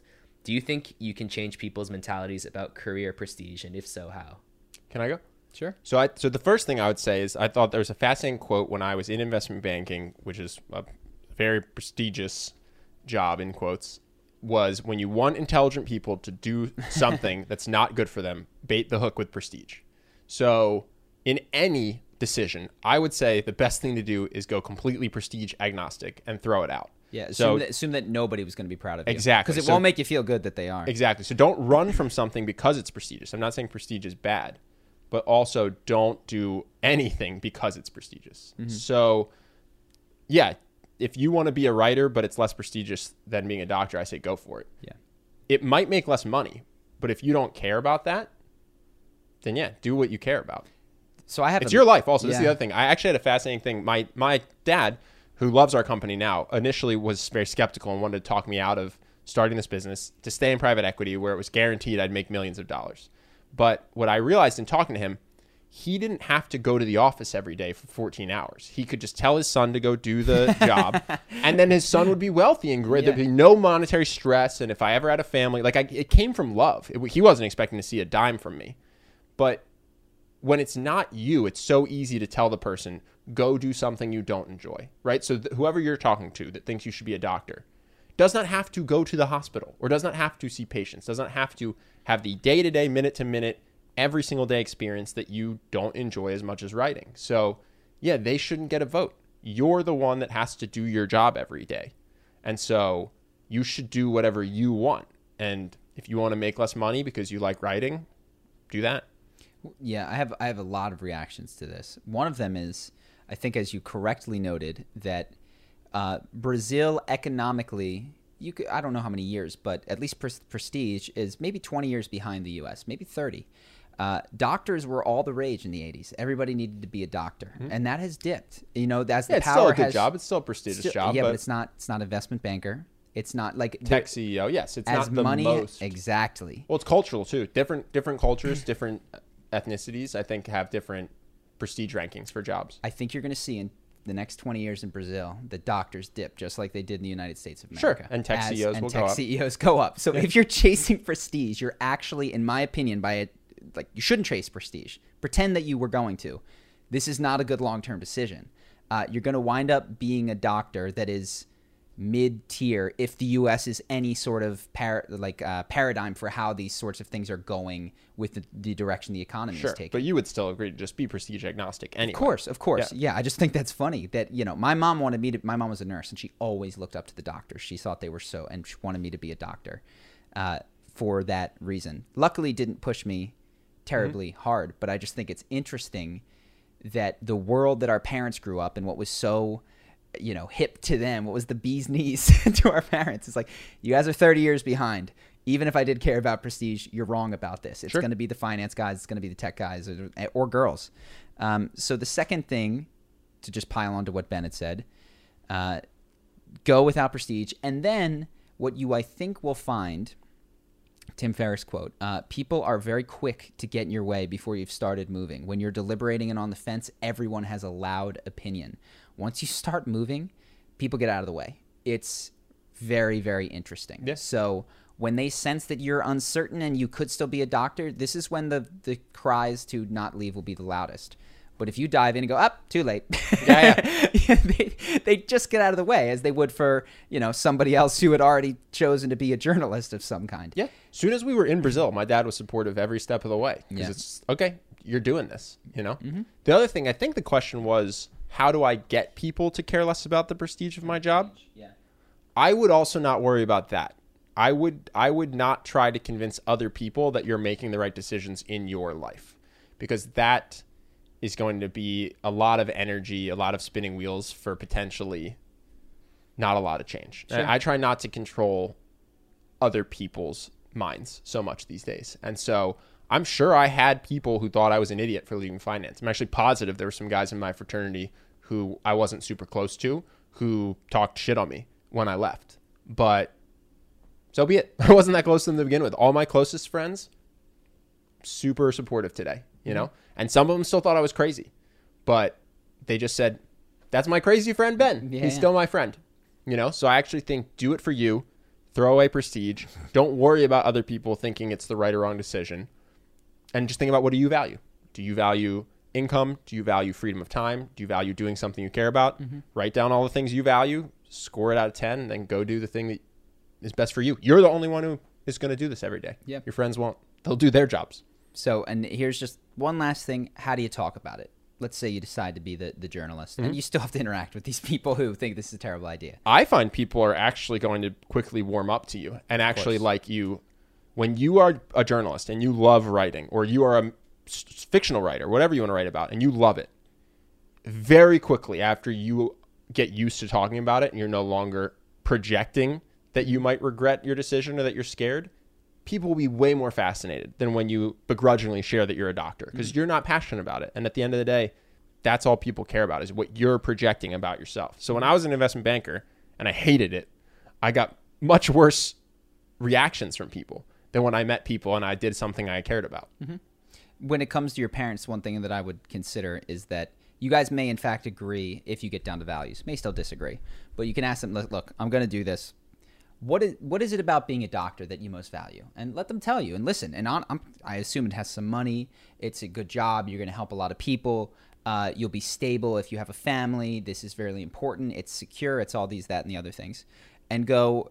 Okay, good news is I also want a lot of those things. you know what I mean? I'm not running away from any of those I would like to earn a decent income. Uh, but the one thing that you didn't mention in there, which is uh, paramount importance to me, is my happiness. Day-to-day happiness, yeah. and so I want all of those things, but I have to be happy as well. I think we can agree. Because if I got all of those and I was miserable, I don't think you'd want that for me either. Uh, and then you know walk through. Okay, journalist. Yes, I'm going to make less money. Yes, or, the, or this, but I it'll be enough, and I'll be happy, and I got these things. And push comes to shove well you can always say. I think it's in a uh, video that we made a long time ago, which is, well, the good news is, you know, if somebody else is, yeah, this is what I would do. Good news is, you get to make all the decisions from you, for you, and I get to make the decisions for me. Because I think if the situations were reversed, we'd both be unhappy. Which is a nice way of throwing some shade and being like, look, if I had to follow your stupid prestigious path, I'd be miserable. But you mm-hmm. don't hear me yelling at you that you need to change your job and go do something else. Yeah. Well, you, you said something interesting too, which I think is important. Is you can also build a bridge from where they are to where you are. Mm-hmm. Because, for instance, I, I don't know, but I would assume that they maybe don't have the same perception of your experience as a doctor and your experience as a writer. I know for myself, I went into investment banking voluntarily. Then I read a book about entrepreneurship and my dreams changed. When I was talking to people, they weren't in my brain for that change. So they don't know the reasons that I wanted to be an entrepreneur. So with my friends, with my dad, once I had that conversation of explaining, listen, I totally get everything you're saying. Let me walk you through why my mind has changed. People are much more receptive, they're much mm-hmm. more supportive. They're just not necessarily there for the journey, right? They're to the point we are talking about earlier, their camera is only on their stuff. So they weren't there in your brain for all the new information you have mm-hmm. acquired, which could include how much you hate your current job. It can include the change of your dreams or goals. So, yeah, you can, a lot of times, just building a bridge, pacing the reality is really important. Mm-hmm. Good luck. Go do what you like and do it well. Don't be a doctor. I mean, unless I- you like being unless you like being a doctor. And if you like being a doctor, be a doctor. be a damn good doctor. Yeah. I think that's an ex. I have. I think it's an excellent job if for for those who are interested. I think it's a terrible job for people who don't want to be. Yeah. And unfortunately, it's one of those jobs that gets so many kids pushed by their parents. Yeah, yeah. Same thing with lawyer. Like then you just get these people that are dead on the inside Yeah. doing. no, but my friend. I mean, listen. Just to make it super crystal clear, we're not anti-doctor. My friend is an orthopedic surgeon, and he loves it. He finds it fascinating. He works in the ER, repairing jaws from gunshot wounds. Yeah. he loves to talk about it. I only understand like a third of the words he uses because he's so deep in it that he'll talk about the specific names for every tooth. He should still be a doctor or a dentist or whatever you want to call it. So yeah, it's not the profession that's the problem. It's just doing anything that you're passionless about that you don't like isn't worth it. sure. What else? Next is from Nick. He says he's a, it's a first question from a longtime listener. Hi, Nick. Um, so you guys have shared thoughts on codependent and open relationships as well as addictions. My impression is that you guys define a codependent relationship as any relationship where the partners are addicted to each other. I'm not sure why this is bad if they are compatible. Can you guys clearly define the difference between a healthy, loving relationship and a codependent one? And then there's a part two after this. Sure. Sure. Great question. First of all, Me or you? no, go ahead. So this is one of the difficult things when I make videos for the channel is that when I step back and I go philosophizing, what would pure love look like? I go, it would look like pure acceptance and a non-neediness and and a not uh, a desire for what is best for the individual, even if it meant a separation, right? So uh, the, this, the type of love that uh, perhaps moms need to have on the day that they drop their kid off on the college on the other side of the nation, but not the one that goes, no, no, you got to stay here in our small town. Yeah. right.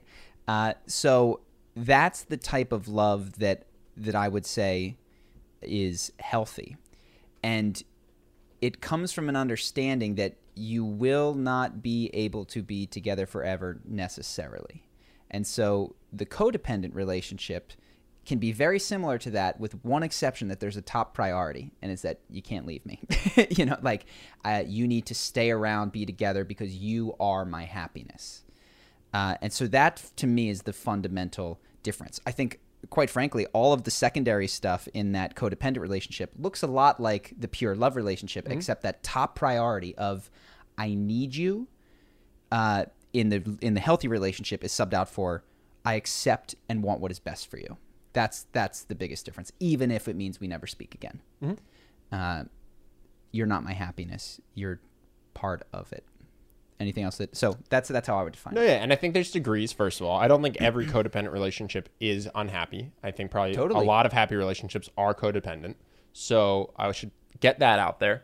I I think that there's degrees of this, and so for instance, if you are in a relationship where you love spending time with each other, the other person would be a 10 out of 10 happy if they went for one week with their friends on a fishing trip or whatever it might be, and you are incapable of letting them go do that because you have an emotional anxiety or depression or whatever when they leave now you are not allowing this person to do what makes them happy because of your negative emotions from their lack, that absence. Mm-hmm. That's the addiction part. Their absence for a week causes such insane, not insane, causes such intense negative emotions in you that you can't allow them to go do something that they will enjoy. That's the downside of the codependence. That's the downside of the addiction. That's a great point. That that's almost, and I should have included this because that that is really one of the defining features of an addiction, which is it is it's strongest in its lack. So like I would say that many of my friendships are not codependent because while I love having my friends here when they leave, I do not long for or miss them terribly. Love or to talk to them. let's say. Exactly. I'd love to have them here. Yeah. I would love for this guy to come back. My life's better when this person's around. Mm-hmm. But I, I'm not in pain from their absence. Yes. It's just that I would prefer it because of its upside. and many of my romantic relationships have been i mean not not you're gone for a day but it's painful. If i don't see you for a month that hurts. That that gives me anxiety prior to and and know, it's romanticized mm-hmm. is the other thing. and that's that's how we define our love in many cases. I miss you so much i can't live without you is what we say. And we go true love right there. And i think as ben points to that creates so many issues where not only can't you separate from the person but you stop being the guy who wants to go on the fishing trip because he reciprocates that feeling goes i don't really want to go no it's okay because he can sense that she's going to be so nervous and he loves her and he doesn't want her to feel that so now he isn't being him Yeah, when you see a relationship be controlling, when you see the other person actively trying to prevent their partner from doing something that their partner would like, that is a function of the fact that it's addictive and codependent. And I think Yeah. in, in a relationship that didn't have that as much, because I actually do genuinely think that most sexual or romantic relationships will have a Degree. some some degree of codependence and addiction. Uh, I haven't seen one that is perfectly without it, and I think that's fine because you can still have a good relationship with it. But to to the extent that you have more of that, is you'll see a more controlling relationship. and it can be not even overt. You, I think this is this is one of the things is you don't even recognize that you're the one who said I don't want to go fishing because you intuited so reflexively that that was going to upset Yeah. them to the degree that one of one of the signs of codependency is you lose track of your own desires. Yep.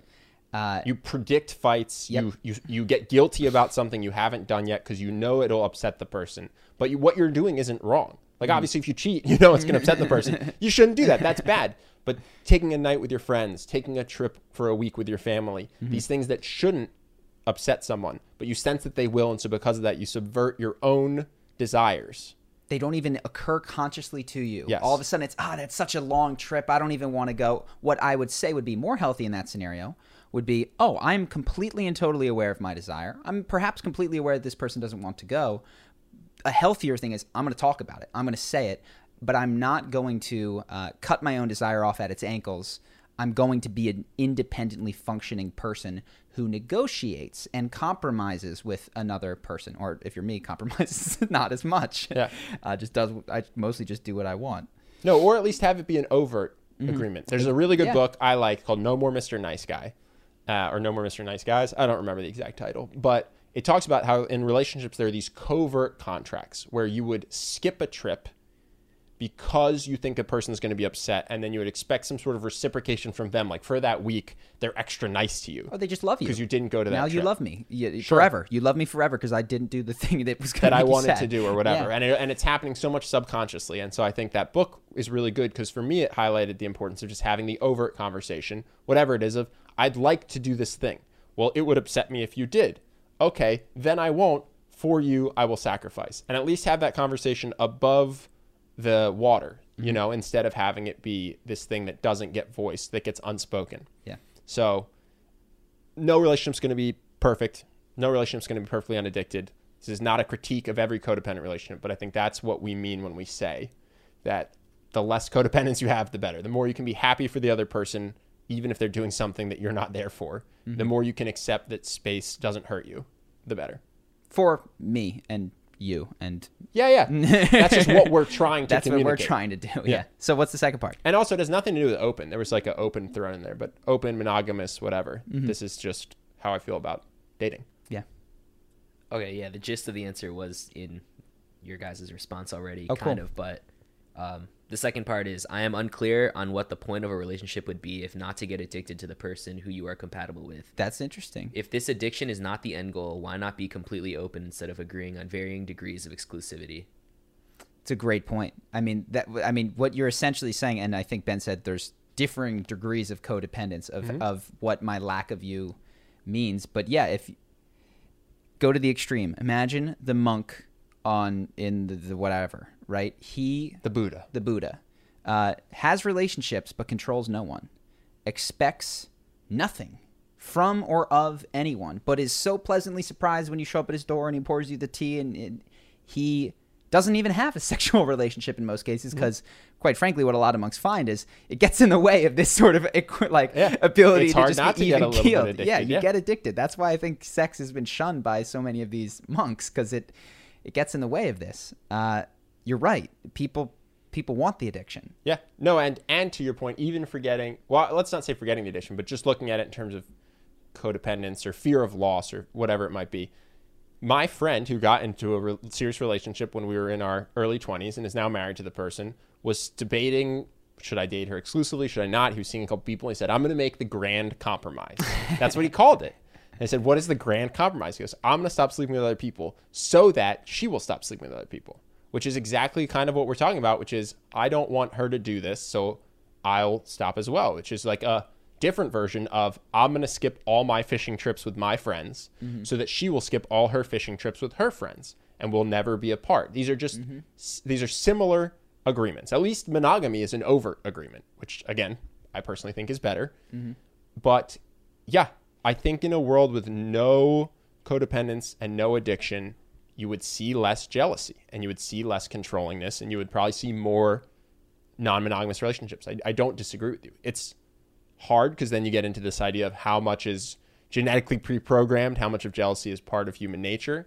So I'm not here to be a proponent for or against monogamy or openness, but yeah, I think you are right in that you are you are sensing that that is a degree of codependence, monogamy, uh, codependence, addiction, control, whatever you might be. I need you to do X or not do Y in order to be happy. Is what that is, right? I mean, that's what Mm-hmm. that's what monogamy is. If you do these things, I will be crushed. Whereas I would say a, a relationship you can look to as an example of what is possible of love, right? Is no matter who Charlie sleeps with, it does not affect our friendship.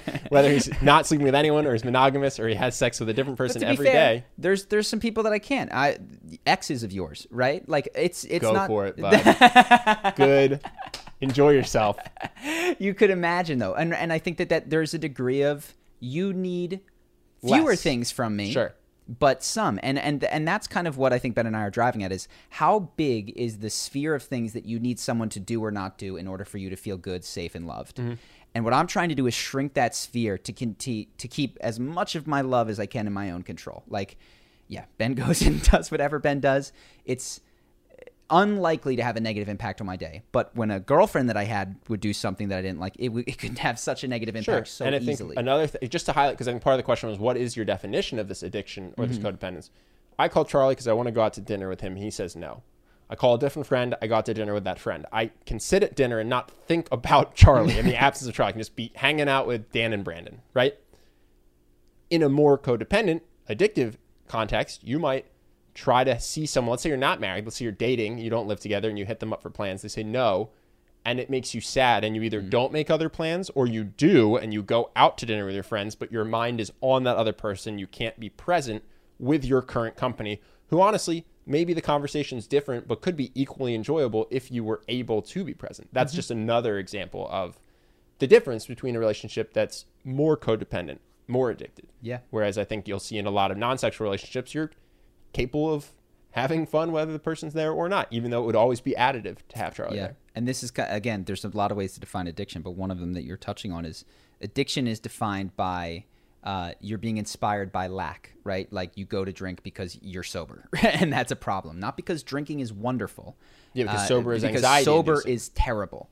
Uh, and when you're in a relationship, like you're going out because sitting home alone drives you crazy because you're thinking about that person and where they may or may not be.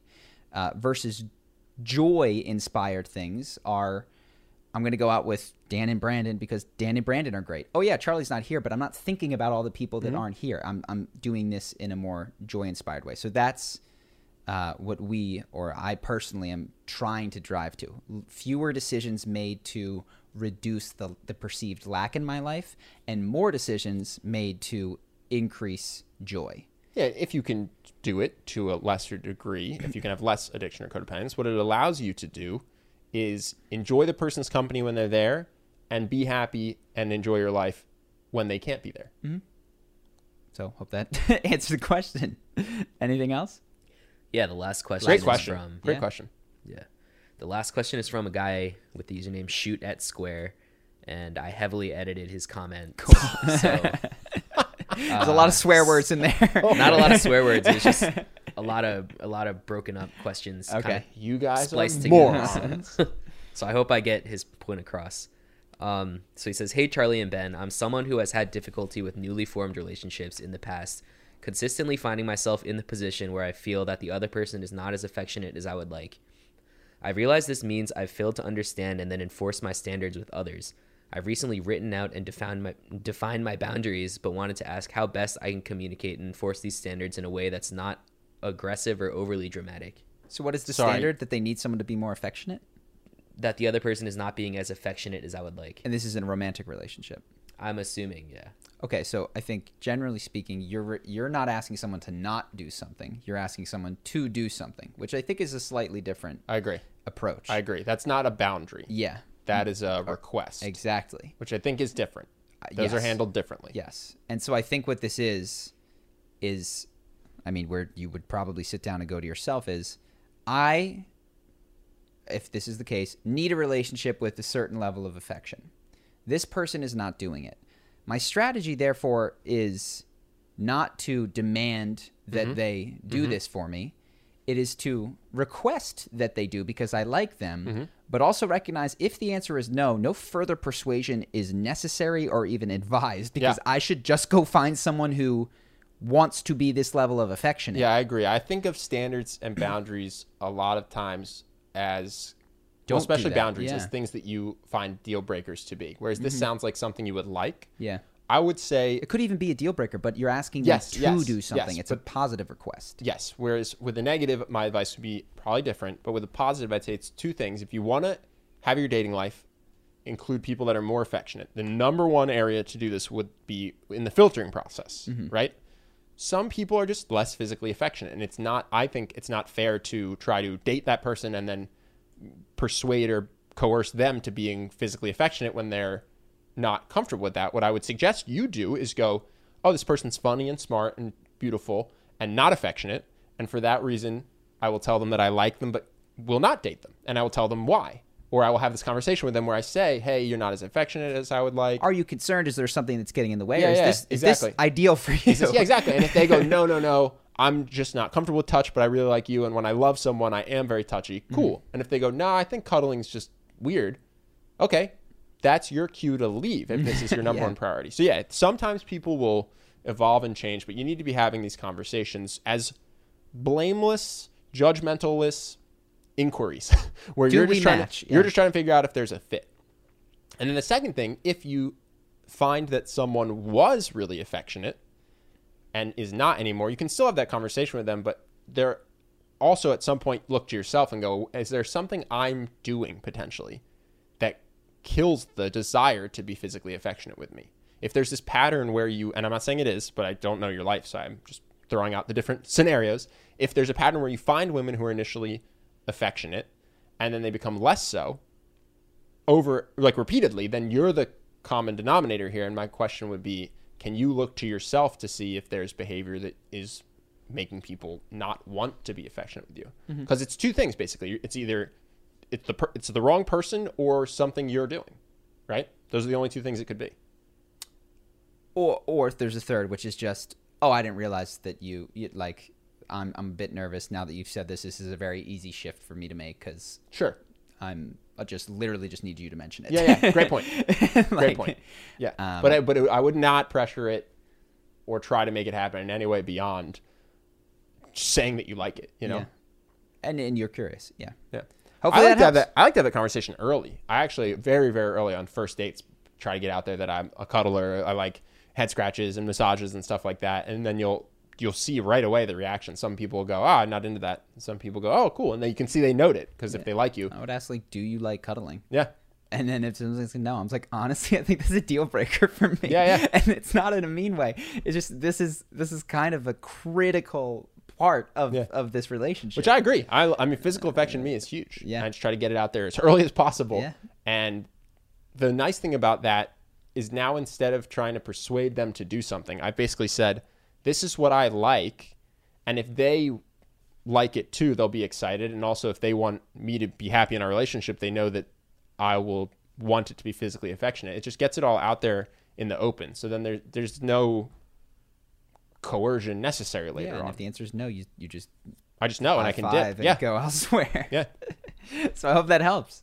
And by getting it out early, I guess I don't. That's why I didn't think of the third option. The idea of telling, like, you don't have to have this conversation where you tell them that you like physical affection. If on Mm-hmm. You've the done it. first date you tell them that you like physical affection. Yeah. Cool. Good questions today. Yeah, great questions. Good Thank job. Justin. Wonderful stuff. Thank you, Justin. I'm back. No flu, baby. Yeah, it's nice. Thanks for listening. we'll Thanks see you watching. guys in another episode. Peace. When you need mealtime inspiration, it's worth shopping Kroger, where you'll find over 30,000 mouthwatering choices that excite your inner foodie. And no matter what tasty choice you make, you'll enjoy our everyday low prices, plus extra ways to save, like digital coupons worth over $600 each week. You can also save up to $1 off per gallon at the pump with fuel points. More savings and more inspiring flavors make shopping Kroger worth it every time. Kroger, fresh for everyone. Fuel restrictions apply. When you need mealtime inspiration, it's worth shopping Kroger, where you'll find over 30,000 mouthwatering choices that excite your inner foodie. And no matter what tasty choice you make, you'll enjoy our everyday low prices, plus extra ways to save, like digital coupons worth over $600 each week. You can also save up to $1 off per gallon at the pump with fuel points. More savings and more inspiring flavors make shopping Kroger worth it every time. Kroger, fresh for everyone. Fuel restrictions apply.